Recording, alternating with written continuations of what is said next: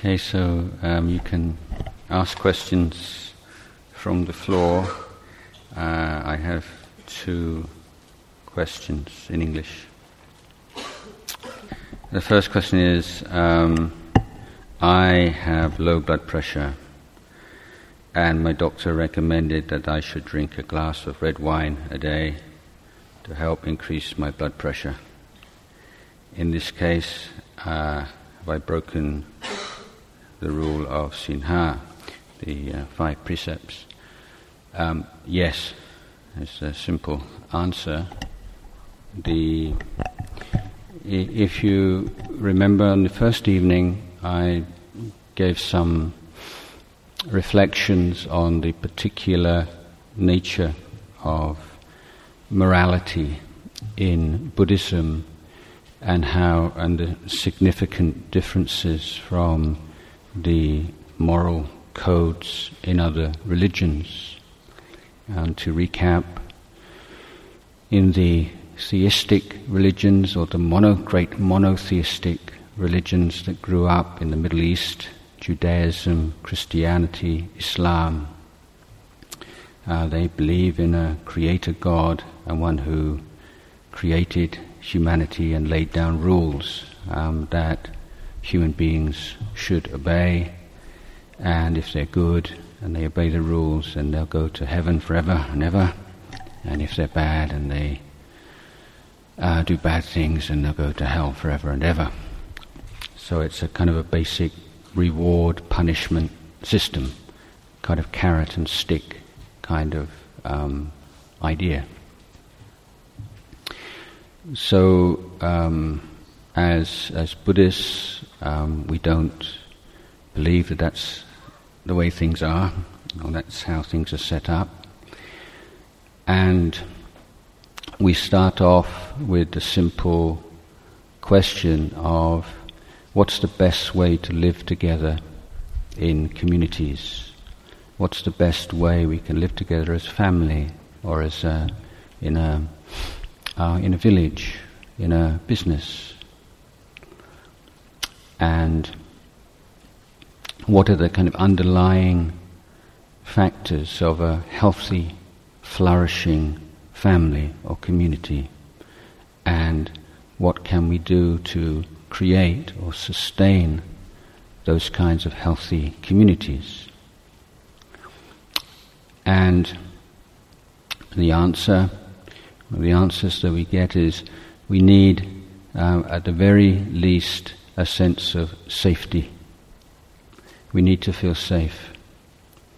We need to feel safe from physical, verbal abuse, emotional abuse. We need to be um, able to, ideally, just to put something down that belongs to us and not have to worry that someone's going to steal it.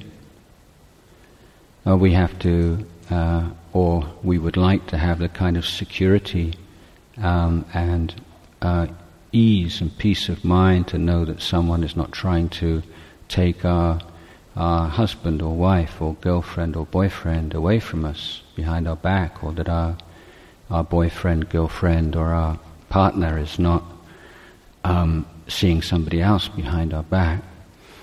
We need to feel um, a sense of ease that we don't always have to be worrying that someone is lying to us and trying to cheat us and, and deceive us. And we need to have, or we appreciate being in a situation where we have that sense of security that someone is not um, drinking alcohol and taking drugs, so they're not responsible for their um, behavior and not able to control their behavior and will act in unpredictable or harmful ways towards us. So we start off with certain basic principles like what would be an ideal for our family or for our community. And then we get to the real practical, so well, what can you actually do, practically speaking, to try to create or to sustain that kind of environment? One of the um, key factors uh, we can say, looking at those points I've made already, is a sense of trust. You say that's probably the um, the key component.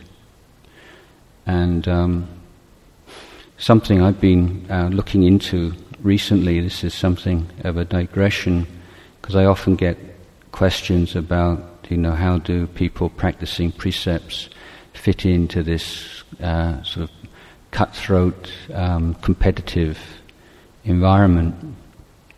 But there's a very interesting area of economics that you might look, want to Google or study yourself. It's called the economics of trust. And um, the extent to which economic systems function through trust, through you trust um, your, in your bank, in uh, the, when you go to um, buy something, the shopkeeper has to trust in your credit card company, for instance. Trust underlies so many transactions, and the more trust there is, um, then the more you can cut um, cut costs. If you're always having to check and and, ba- and to be aware of being cheated all the time, then you can waste a lot of time and money. When you're doing business with people that you trust, um, you can do it very efficiently and very well. It's one example of, um, uh, or one way of pointing out that this very superficial idea that it's the uh, dishonest and the unscrupulous people that always get ahead is not um, necessarily um, true. But anyway, on the, we're talking now on the individual um, or the local level, family, community level. Um, trust. So, how can we trust people when uh, people don't know themselves, people have very little self discipline, very little self control, are very selfish, indulgent, blind? Um, how, how can we have any kind of trust when most of the people we know are like that? And not only are they like that, but very few of the people who are like that or even see it as a problem. Um, well, to begin with, the uh, or the path forward, and the best we can hope for, is we recognize the value of precepts. Now, we can't, as an act of will, just decide, as I was talking about the subject of forgiveness yesterday. You can't just say, from now on, I'm not going to be jealous of anyone, I'm not going to be nasty and and cruel and, and selfish, I'm going to be a good person. Um, it's totally unrealistic because it's not, you can't make those kinds of changes just by making some kind of decision that you're going to be a different person. Because all those habits and um, negative emotions and so on have been um, accumulated over many years, maybe many lifetimes. But what you can do, um, and what members of a family and a community can do, is to make some boundaries and to um, take on certain kinds of restraint as to how we act and how we speak.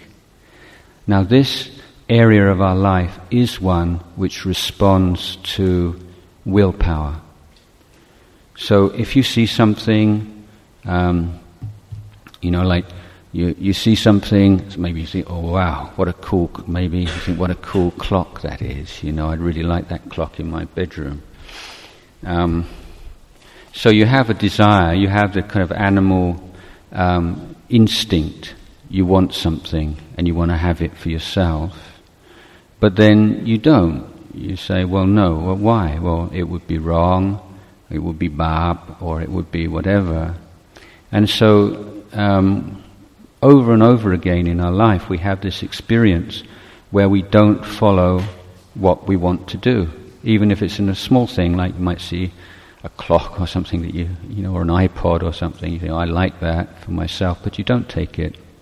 So that's that's a proof, isn't it, that unlike animals, we have a, what we call a reflexive ability. And that means the ability to stand back from our instincts and to evaluate them and to make choices. Or to put it in a simple kind of way, is to say no. We can all ha- say no on certain occasions for cer- certain circumstances. And that's a basic human quality. It's something that makes us human, that we can do that. Um, so that's, that's the tool we use. That, that's the basis of Buddhist morality. We're taking this human quality, this psychological fact, that we are not um, just the slaves of our instincts, that although we have instincts, we don't necessarily, in every case, have to follow them.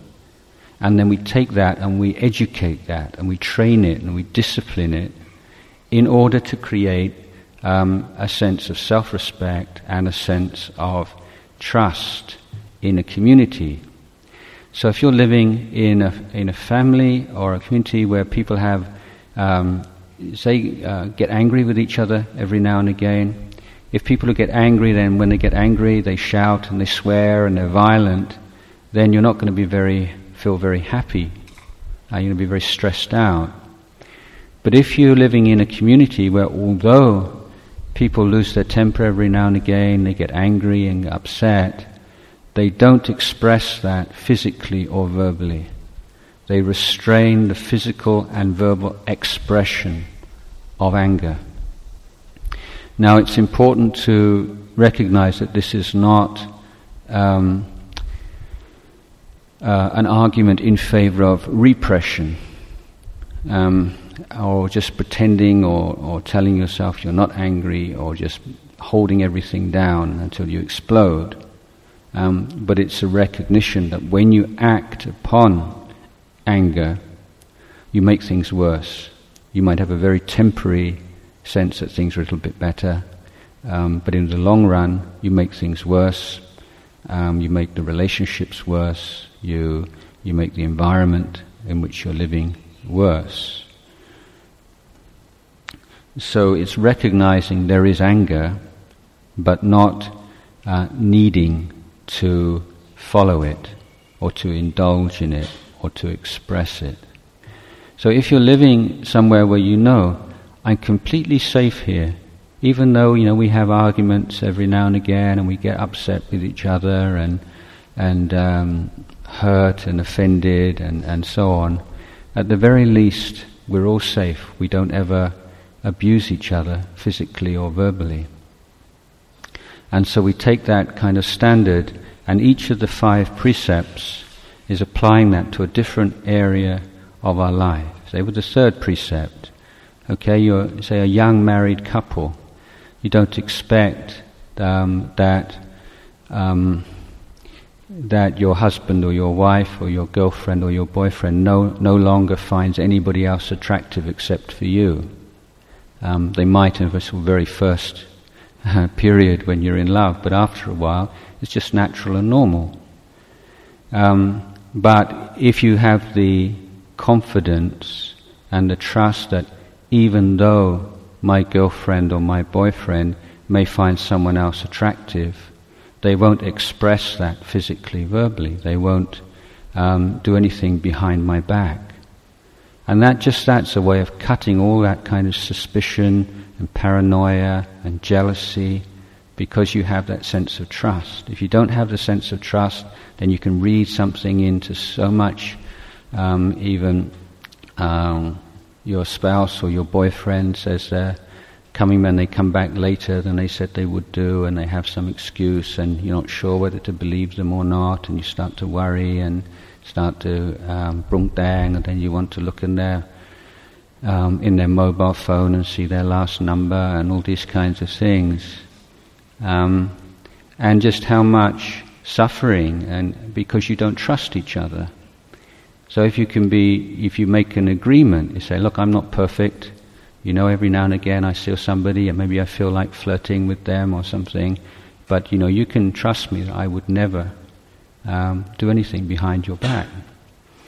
Um, and so, as normal human beings with normal sexual desires, you can be at peace in, in a relationship when you take that third precept um, as, your, uh, as your standard for conduct. So this has nothing to do about believing in God or not believing in God. It's just common sense. You know, what increases the quality of relationships and the way that we live together as groups, in families and in, um, in, in larger communities or even in societies. Now, the um, sort of long way round here, but coming back a little bit to this question, when we, um, the breaking um, of a precept um, is um, in the five precepts is is always um, dependent on intention. There has to be intention, and so in in the famous um, teaching of the Buddha, he said, "Sila is intention. The essence of sila is intention." This is why this introspection and looking within and being able to recognize your intentions is important training in uh, keeping precepts. Now, if you have um, the intention to kill, for instance, then um, that would be um, breaking a precept, no matter what your reason for that might be. Uh, if you don't have the intention, if you were driving a car and you accidentally ran over a, a, cat or a dog or something, although it would be very, uh, you'd feel probably, I'd hope you feel rather bad about it for a while, but uh, there's no reason that you would feel guilty for it or you created bad karma because you had no intention to do that. Every time that you drive a car, then um, it's almost inevitable that small insects will get hit by the windscreen and die. So it's not possible to live a completely harmless life, um, even as a monk. But what you're careful of is your intention. So with each each rule, it's said the question of whether or not you break the precept um, is uh, answered by what is your intention. Did you intend to do that? So in this particular case, do you deliberately, did you intend to drink red wine? Answer is yes, I did because my doctor told me to. Okay, well, you've, that intention to drink is what determines whether you've broken the precept. As regards the, um, the heaviness of the karma, how significant that is, and the karma, the sense of karma, is dependent on other uh, the reasons why why you should why you drank.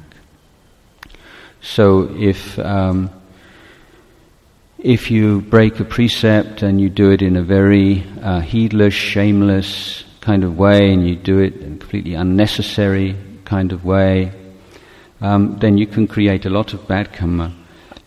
But if you were to do something um, on the orders or the suggestion of a doctor, then the karma would be much less. Of course, and you're not drinking to level of intoxication. Um, you believe you're doing it for, for your health. But at the same time, you know, your, your precepts are, are being broken, and it's, it's a shame. And um, question is, um, is there no alternative?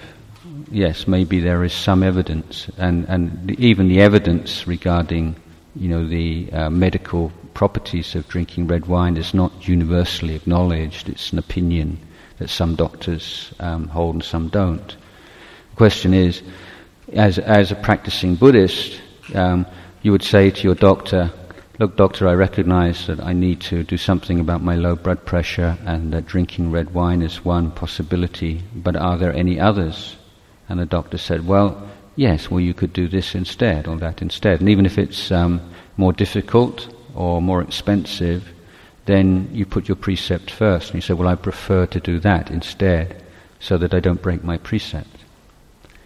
So the precepts are giving you standards and giving you um, ways to reflect upon your conduct. So yes, it is breaking precept, not uh, kind of a terrible thing, but uh, if you can avoid it, um, it's better to. Um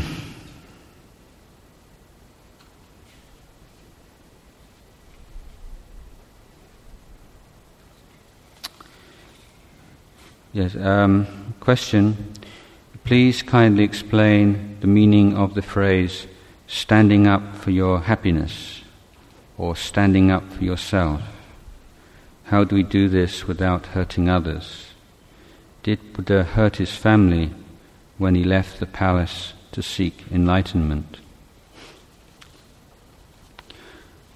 Um, yeah, I, I um, personally I don't tend to use this kind of phrases like standing up for your happiness or standing up for yourself, but um, um my uh, my perspective on on this um, would come from the the Buddha's teaching that we need to um, develop practice in a way that leads to happiness and benefit for ourselves and happiness and benefit for others. Um, so there needs to be that kind of balance. Now, um, to generalize, it's often the case that very immature people, uh, people who sort of no interest in quality of life or what's right and what's wrong or whatever, um, you know, tend to think that it's their right and they're just to take. So they want to take and get as much as they can, and they think they're smart if they can do that successfully. Um, when somebody wakes up a little bit um, and, uh, in conventional terms, moves in the path of goodness, then they tend to find their joy in giving. But the, um, the effort to give can sometimes also be imbalanced. And it leads to the fact that many conventionally good people um, consider that doing anything for themselves is selfish and that you should be always doing something for others all the time. And that's what a good person does, never thinks of themselves, only thinks of other people. Um, the Buddha said that that's a mistaken view and one that comes from not really understanding the way things are because there's um, a um, important and fundamental relationship between your own welfare and that of others.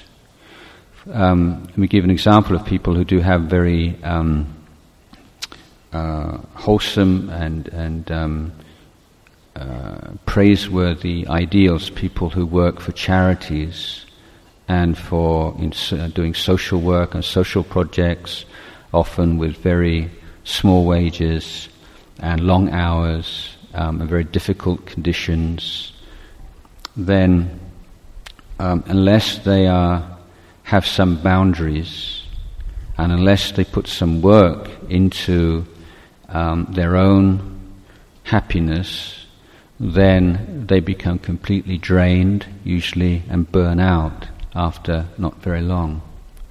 They're not able to sustain that kind of selflessness for very long. It's a wonderful ideal, but practically, um, I've seen very few people who can do that for very long. The other thing, uh, the other element of that is that um, if you had any contact with charitable groups and people who have very good intentions and they um, you know, don't want any kind of financial reward from what they do, but they tend to be huge arguments, a lot of ego, views, opinions, conceit, uh, I know what's right, you don't, and so on and so forth, and minor and petty and even major power struggles. So when someone's not doing their inner work and they don't really understand their own motivations and their own defilements, then very good um, activities, goodness and kindness, um, can easily um, become uh, distorted and can lead to the exact opposite and lead to a great deal of um, suffering and, and uh, disappointment all around. So the Buddhist, Buddha is saying that um, you have to give effort to both sides, the outside and the inside, other people and yourself, in a balanced way. And if you are, if in, within you you're experiencing some inner peace and happiness, then people around you pick up on that. If you are someone who's able to be calm when everyone else is panicking, even though you don't say anything, um, you're already providing um, a wonderful assistance to everyone else. You know, if you've ever been in that situation where everyone is running around like chickens with their head cut off and everyone's panicking, you just need one person who's kind of calm and, and centered and grounded, and that can have an, uh, a wonderful effect.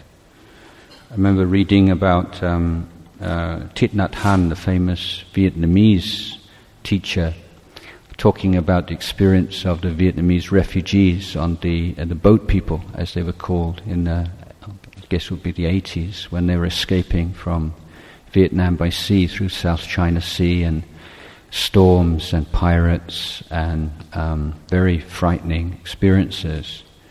Um, and many people said that you have a, like a very overcrowded boat with tens or even hundred people on it, and you see pirates or some terrible thing about to happen, it only needed in a hundred just one or two people who were calm, just to have that calming effect on everybody else. So if you're putting that work into being able to be mindful and centered and calm, even when things are very uh, frightening and, and um, threatening, then it's both the inner work and it's having an effect on the people around you. When you're happy and balanced and kind, then that has a, a good effect on others. But those kinds of um, wholesome inner qualities, y- you don't have them as a right. You know, it's not like they're your possession. Once you have them, they stay with you.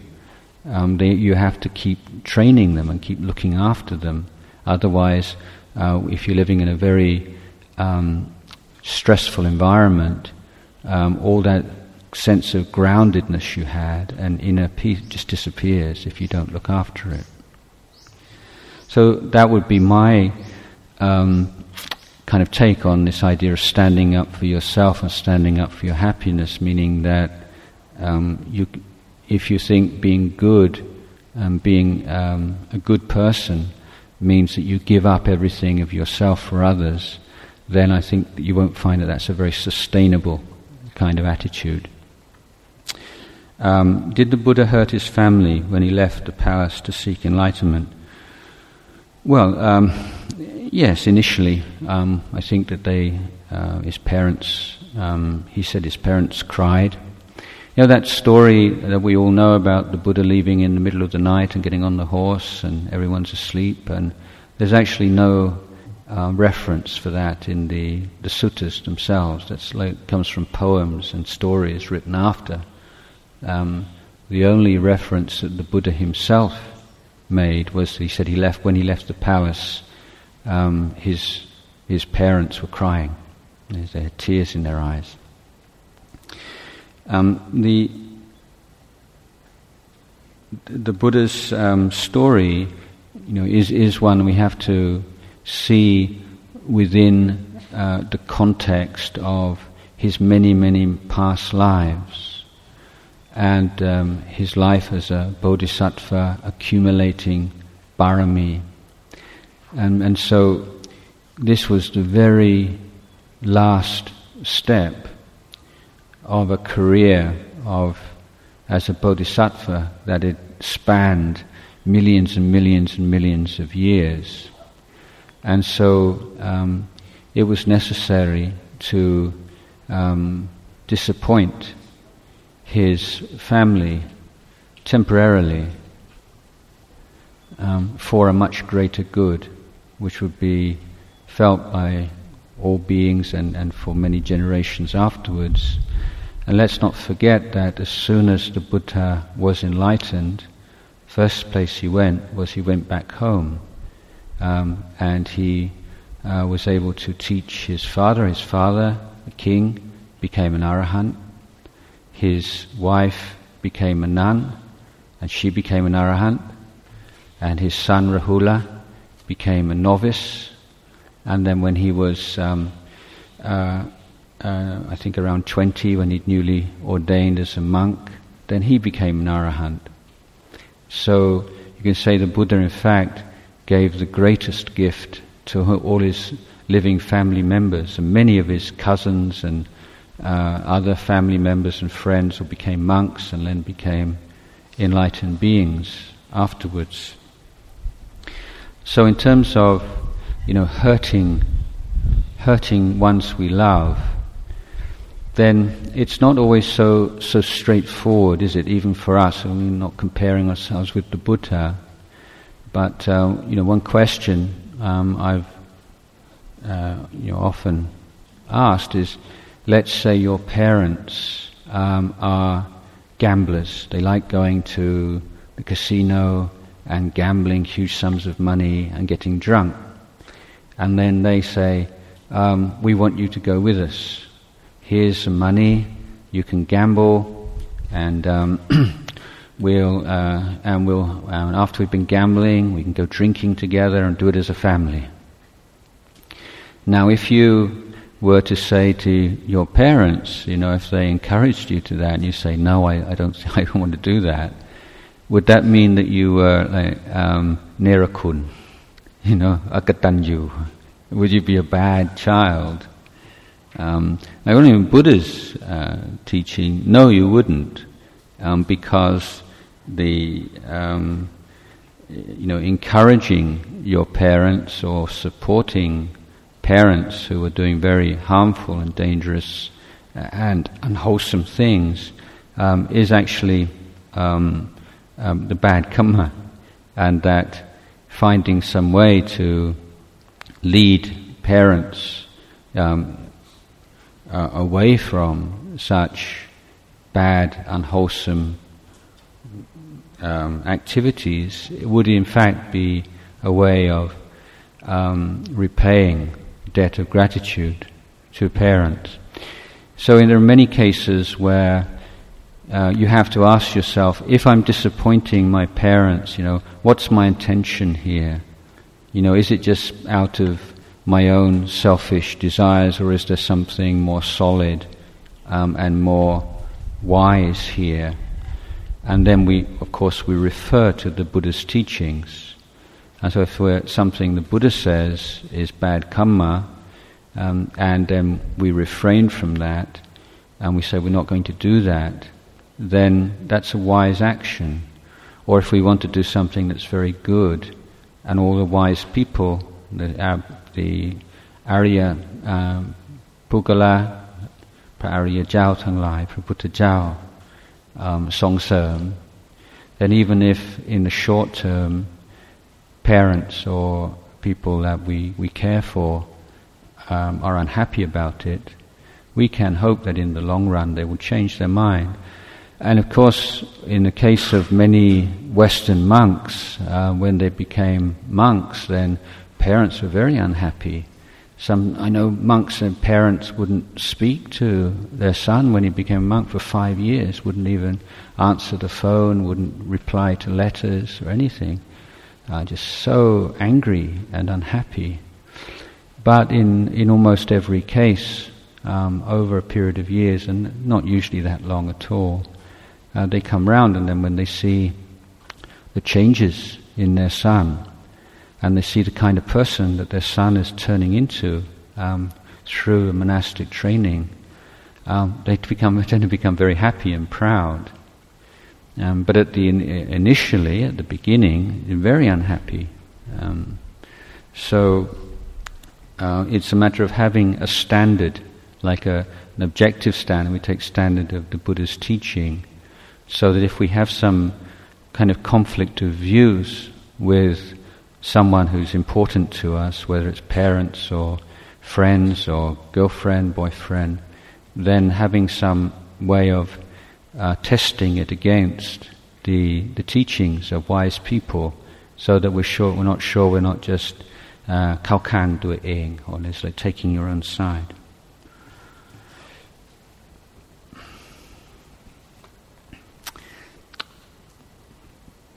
Uh, another question. Well, I am still enjoying the meditation even I always start to feel much pain in my legs. I feel like fighting the pain. I want to overcome it. Sometimes I think 30 minutes is too long, sometimes too short, because I need more time to overcome the pain in my legs. Is this the right way? I still wonder what it will feel like to have real samadhi. Yeah, I did um, speak about this um, a little bit last night, and um, one of the things I've been trying to emphasize during this retreat is it's not just like um, black and white. You know, if you realize samadhi, then you've got something out of meditation. If you don't uh, realize samadhi, you've been wasting your time. Um, what I'm trying to point out is that the very effort to um, develop meditation skills involves learning all kinds of life skills um, which um, can be put to use elsewhere and enables us to understand um, the way our minds work and to be able to deal with that. You're saying, what are the, uh, just now I mentioned, what, what happens when you, you find your mind won't stay on a meditation? How quickly do you get discouraged? Um, just uh, again, another digression. Um, I don't know if anyone's familiar. I recommend um, uh, works of uh, a writer called Malcolm Gladwell. Does anybody read Malcolm Gladwell? Um, yeah, there's various of his books. Um, the Tipping Point. One of his latest books called Outliers, which is a kind of study of um, uh, winners, if you like, or very very gifted people and what makes them different from others. Well in one chapter, he uh, looks into why are Asian kids generally better at maths than Western kids. And um, various, it's very interesting. But just the one, uh, one point to make. They had a Japanese, um, Japanese boys and American boys, and they were given maths questions which they knew were too difficult for their age group, that they wouldn't be able to answer. And they wanted to see how long it took before the kids gave up. And uh, the Japanese children um, were like 40% longer in every case. It took them much longer before they were willing to give up. Then they were given um, a second test and in this, there were two questions. Again, um, both of them uh, more difficult, but one question was similar to the first one, which they were unable to answer. And the second one was a different kind of question. Now, what happened was, in almost every case, the American kids said, Well, oh, that one is the same as the one I couldn't answer, so uh, I'll leave that and I'll, I'll, I'll try the other one, which is a different kind of question. I might have better luck. The Japanese kids, on the other hand, they, they thought, oh, this first question is like that one that I didn't understand, but it's a little bit different. So maybe if I can work out this one, then I'll be able to understand the first one as well. So this is the kind of mind state that leads to success. Um, it's that ability to persevere, never giving up, just keep going, rather than, oh, I can't do this, go on to something else. That sort of dilettanti. So, this, the, the, the conclusion from many of the studies in this book is that what distinguishes um, Asian children from American children in maths and science um, is not some kind of Asian genetic um, inheritance, but it's simple, simply um, an ability to persevere and to stay with something and not give up.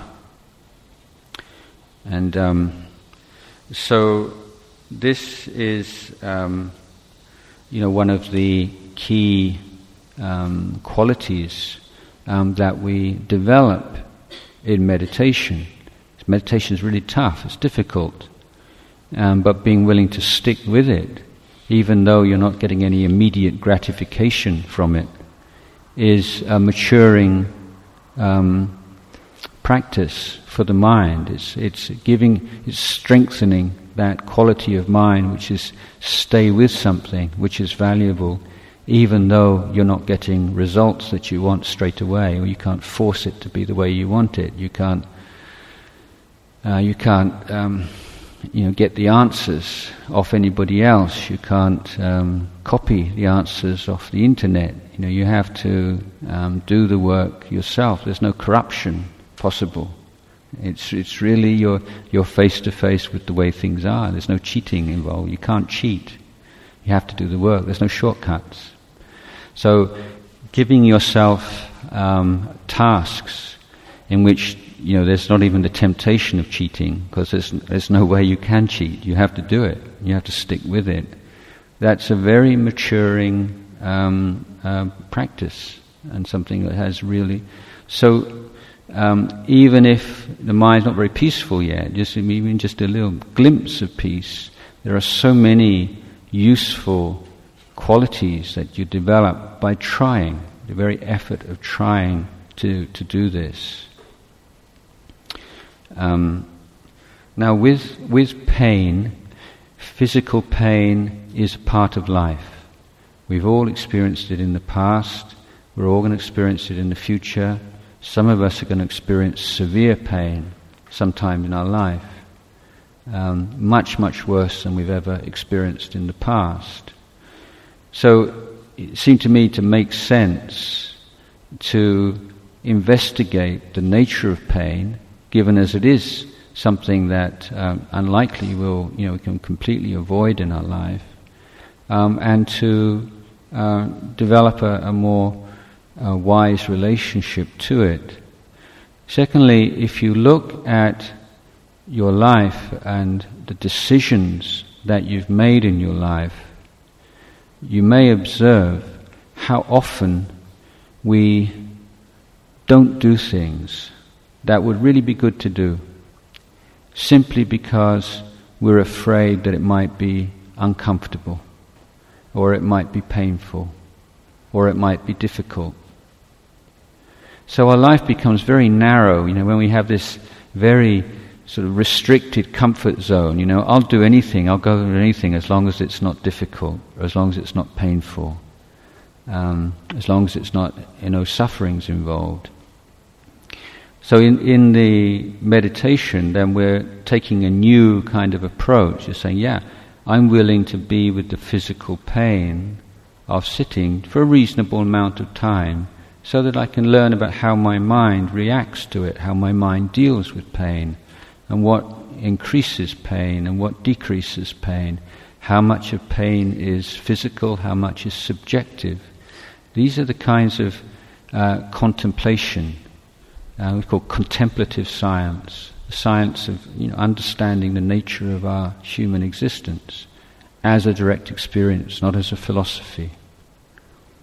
Um, but in the practice of meditation, we also have to recognize our limitations and be realistic. You know, it's, if you're looking at pain, you're experiencing pain every time you meditate, uh, it's depressing. You know, and that's, that's true, it's fact. Um, it's, you know, if you're very skilled meditator, that's not true, but for most everyone else, um, if you know that every time you sit, you're going to have to deal with physical pain. After a while, you're not going to enjoy it very much. And it's really important that you should enjoy and value meditation. For that reason, um, when you experience physical pain, it's not a good idea just to change your position immediately. Just to be patient with it just for a while but when, if the pain builds up, then you have a choice. One choice is to take the physical pain as a meditation object, as I explained last night. The second um, alternative is merely to shift, change your posture. And that's perfectly all right. It's not wrong to do that.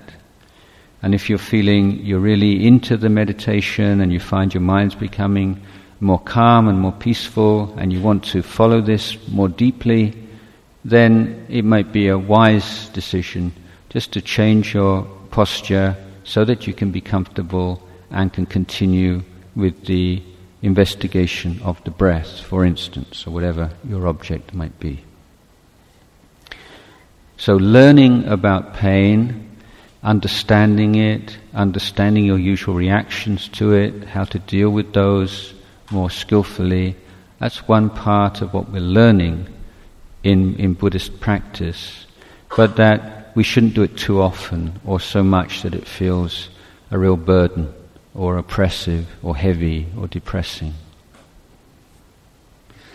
One thing is we don't have to fight. I mean, one of the um, most ridiculous um, cliches in, in English is you know, when, when people die of cancer, and, and it always says, he lost the fight against cancer, uh, the battle against cancer, as if, you know, it's like um, nature is your enemy, and you have to fight it and sort of squeeze out every last second of life, and, and then uh, it's sort of a sad loss but uh, you know, cancer is you know if you don't die of cancer, you're going to die of something else. And the reason why so many people die of cancer these days is um, because we live much longer lives. Um, and formerly we would have died before we got cancer.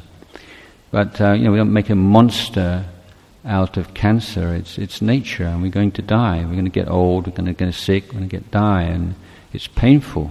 Um, it's painful if we have it, and it's uh, and it's terrible, perhaps worse even, to see someone we love with cancer. But in the end, it's not a, you know, nature is not something that you can fight. It's not something that you can overcome. Um, even if you, you know, if you're to um, go into remission uh, through uh, uh, after having cancer, it's not like that you've defeated uh, the natural world or you, you know, you've done something. Um, it's just the, the way uh, causes and conditions work, and maybe yourself a few more years. But uh, the the idea in, in Western medicine is is often you know that life under any circumstances you know is a success. Um, as Buddhists, we're we're really interested in the quality of life, particularly at the very end of our life the state of mind is very important um, conditioning factor for the next life.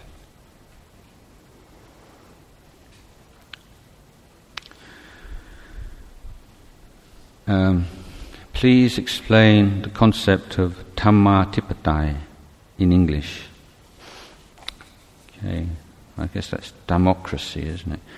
Um, I, will tell you an interesting word. I, I, see if anybody knows what this word is. Kakocracy. K A K O. Kakocracy.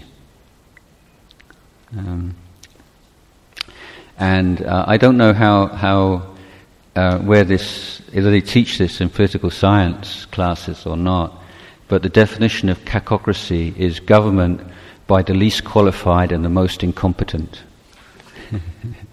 Good word to remember, kakocracy. Okay, well, this is um, tamocracy or tammatipatthai. And uh, as far as I know, this is um, a phrase coined by Ajahn Buddhadasa um, some 30 years ago now, I guess. Um, and I'm just trying to remember um, what he his his concept of this, I think you have to look in uh, his his works, his essays and, and talks and books. Um, but uh, you know, obviously, the idea is um, with, with, any kind of ocracy, it means what you take as the, your main basis. So, uh, democracy is the people as the you know the, the basis for government, and um, uh, tam, tamma means obviously taking tamma or dhamma uh, as a basis, how that would um, work in um, in practice, um, I'm not really sure. I must say, I've not really um, thought this one one through sufficiently. But I think that um, yeah, one thing I might say is that it's it's worth considering what are kind of Buddhist values or what kind of values do we want to uphold in the society. And I think we need to to come to that level of values um, before we, you know, um, as a um, uh, as a standard or as a um, as a reflection when we're considering uh, different political programs, economic uh, systems, and so on, with the idea that it's an added or important criterion. You say, well, yeah, we could do this and we could do that, maybe more jobs or more this, but how does that affect our values? Um, and the and I think that kind of value um, analysis, that dimension, that criteria, um, is almost absent in, uh, in, in this country. Certainly, don't see very much um, Buddhist influence on the development of the country over the past um, 30, 40 years. So there, um, if we, you know, we're talking about um, trust and an investigation of what, what really makes us happy, not what uh, advertising tells us or tries to persuade us makes us happy. Um, you know what what um, uh, people are telling us that consumption makes us happy and spending money makes us happy and, and possessing things makes us happy. Um, but if you put all that propaganda to one side just for a moment and really ask yourself the question, what really makes us happy? Or what has made me happy in the past? And, um, and what is happiness anyway? Then if we uh, can agree that um, a society and its um, conventions and its economic system should seek um, as best as it can to promote the happiness of people in the country um, as it's truly experienced, not some idea of happiness based on you know ideas of consumption patterns. Um, then that might be closer to something called Dhammatipatthaya. The, the, of course, the problem is that um, you know people uh, are very attracted to power, and usually the people who love to have power over other people are the people who you know you don't want to have power over other people. So uh, when people have a certain amount of money and they're very comfortable, then and that kind of wealth and starts to lose its um, its um, ability to give kind of pleasure that you want. You know, many people want to find ways of increasing their power.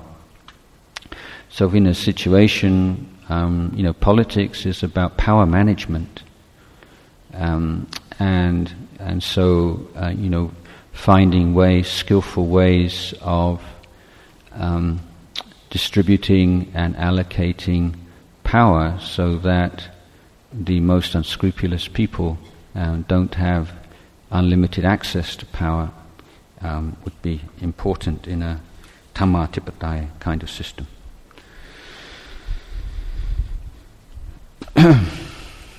so, what's the time?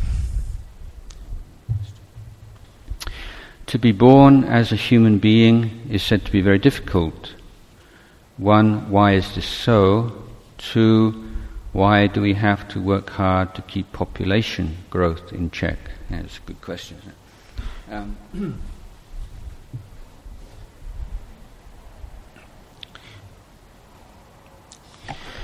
um, to be born as human being um, is difficult because um, you have to um, at least be keeping like five precepts and leading a reasonably intelligent and um, sensitive and moral kind of life um, before you can create the causes and conditions to take human birth. and uh, that's not very common. Um, when we when we think about the you know the obvious the doubts will come. Well, look, we've got six seven thousand million people in the world now, and compared with fifty years ago, um, population grew, growth has exploded, and it's probably going to be you know uh, like a really major issue in the next 20, 30, 30 years. The pressure on resources, particularly water resources, um, is going to be um, huge. So, um, doesn't doesn't that contradict what the Buddha is teaching? Um, well, if we, you know, this kind of question does um, does demand a, a, certain acceptance of uh, Buddhist cosmology and and the um, uh, the Buddha's um, presentation of of the samsara and the wheel of becoming but in uh, just in Thailand, um, if we say like 60 something, how many? 65 million people, but how many ants? How many mosquitoes?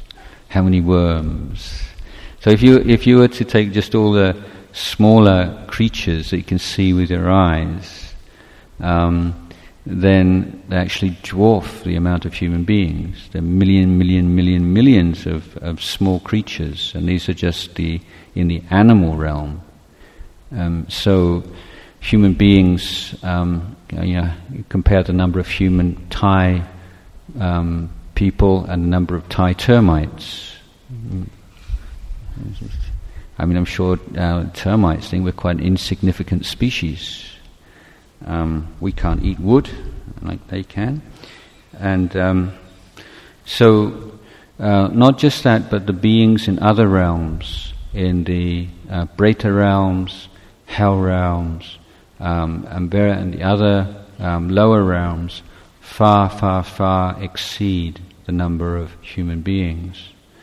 Um, so, seen within the context of the total number of, of sentient beings and the uh, realms in which a being can be reborn, then uh, human being is, is, a, is a difficult realm, particularly because of the particular uh, qualifications for birth in this realm. Um, I, I myself, uh, you know, this is um, speculation, and I don't have any any real um, backing for this. But uh, I think that there, this particular planet is not the only human realm. I think there are many uh, human realms in the universe, and this is one of them. And as long as human beings are create or keeping five precepts as a very basic standard, there will always be a human realm. So even and it seems quite likely that in the next hundred years, human beings are going to completely destroy this planet, then uh, that wouldn't be the end of the human realm, but the end of human existence on this particular planet. But there'll still be a human realm. Um, so, if we, again, this is speculation, if we look at the evolution of this planet from the Big Bang onwards, say at a certain point in its evolution, it fulfilled the, all the, the necessary conditions to provide um, a living, uh, a place in which human beings could live. So, as a human realm um, appeared on this particular planet at a certain point in its evolution. But the human realm is not restricted to the human population of planet Earth. It's a realm of being. It's not in one particular place. Um, uh, why do we have to work hard to keep population growth in check? Well, um, because if we don't, we're not going to have um, anywhere to live and anything to eat or drink, and it's going to be pretty miserable. That would be my answer. Okay, so I think that's enough for this morning. Um, so, any more questions from it? We've got another five minutes. Any questions from the floor? Anything you want to teach me? Mm. Oh, there's another English question here. Oh, I thought this was. Oh, okay. There's another couple more questions. Okay, so uh, we've got another five minutes or so. I'll just answer one more question. Um, if breaking precepts and attaining karma is based on intentions, then wouldn't that mean clumsy people and dull witted people will get away with breaking precepts? For example, a good hearted but lousy driver runs over cats, dogs, or even people regularly, but doesn't have any intentions of doing so and feels horrible about it. yeah, good question. Um, well, I think with, with karma, um, then we can compare it with, with civil ordinary um, uh, civil law system that you have uh, we have concept of what we call criminal neglect so in case of someone drinking alcohol and then driving then um, they might um, run somebody over while they were drunk and you say well did they intend to run somebody over well they didn't um, but they created the causes and conditions which made something like that very likely, and so they, they would be liable to prosecution and even to go to prison uh, for being criminally, criminally negligent. So, come on, the, the, the word negligent is, uh, uh, is equivalent to the word brahmat.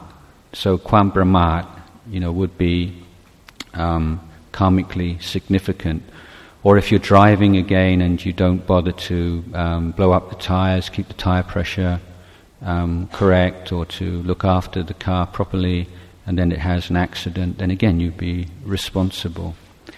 So if you're acting irresponsibly, then that intention um, just to um, you know let things go, although it's not a direct intention to, to kill something, it would uh, have a significant contributory um, influence and one which would be karmically meaningful.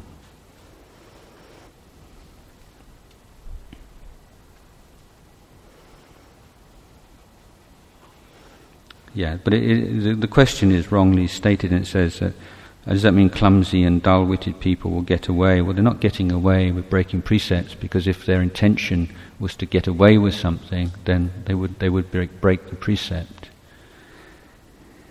Again, it's not, it's not this kind of reward and punishment system. You know, there's no um, concept of uh, revenge. This isn't Thai, This is one thing to be very proud of that Thailand's not a revenge culture.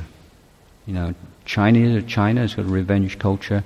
The Western world has got a revenge culture. You know, a lot of times uh, in the Bible there's an eye for an eye and a tooth for a tooth. Um, this idea of honor can only be restored when you kill somebody who's killed your loved one. And these kinds of ideas have been around in the world for generations and still um, cause of great pain and suffering. It's fortunate that in Buddhist societies, we, we, although Buddhists sometimes want revenge and they do something, but there's no backing for it. There's no, um, n- not anywhere in the Buddhist teaching is there a that kind of passage, you know, an eye for an eye um, kind of um, teaching.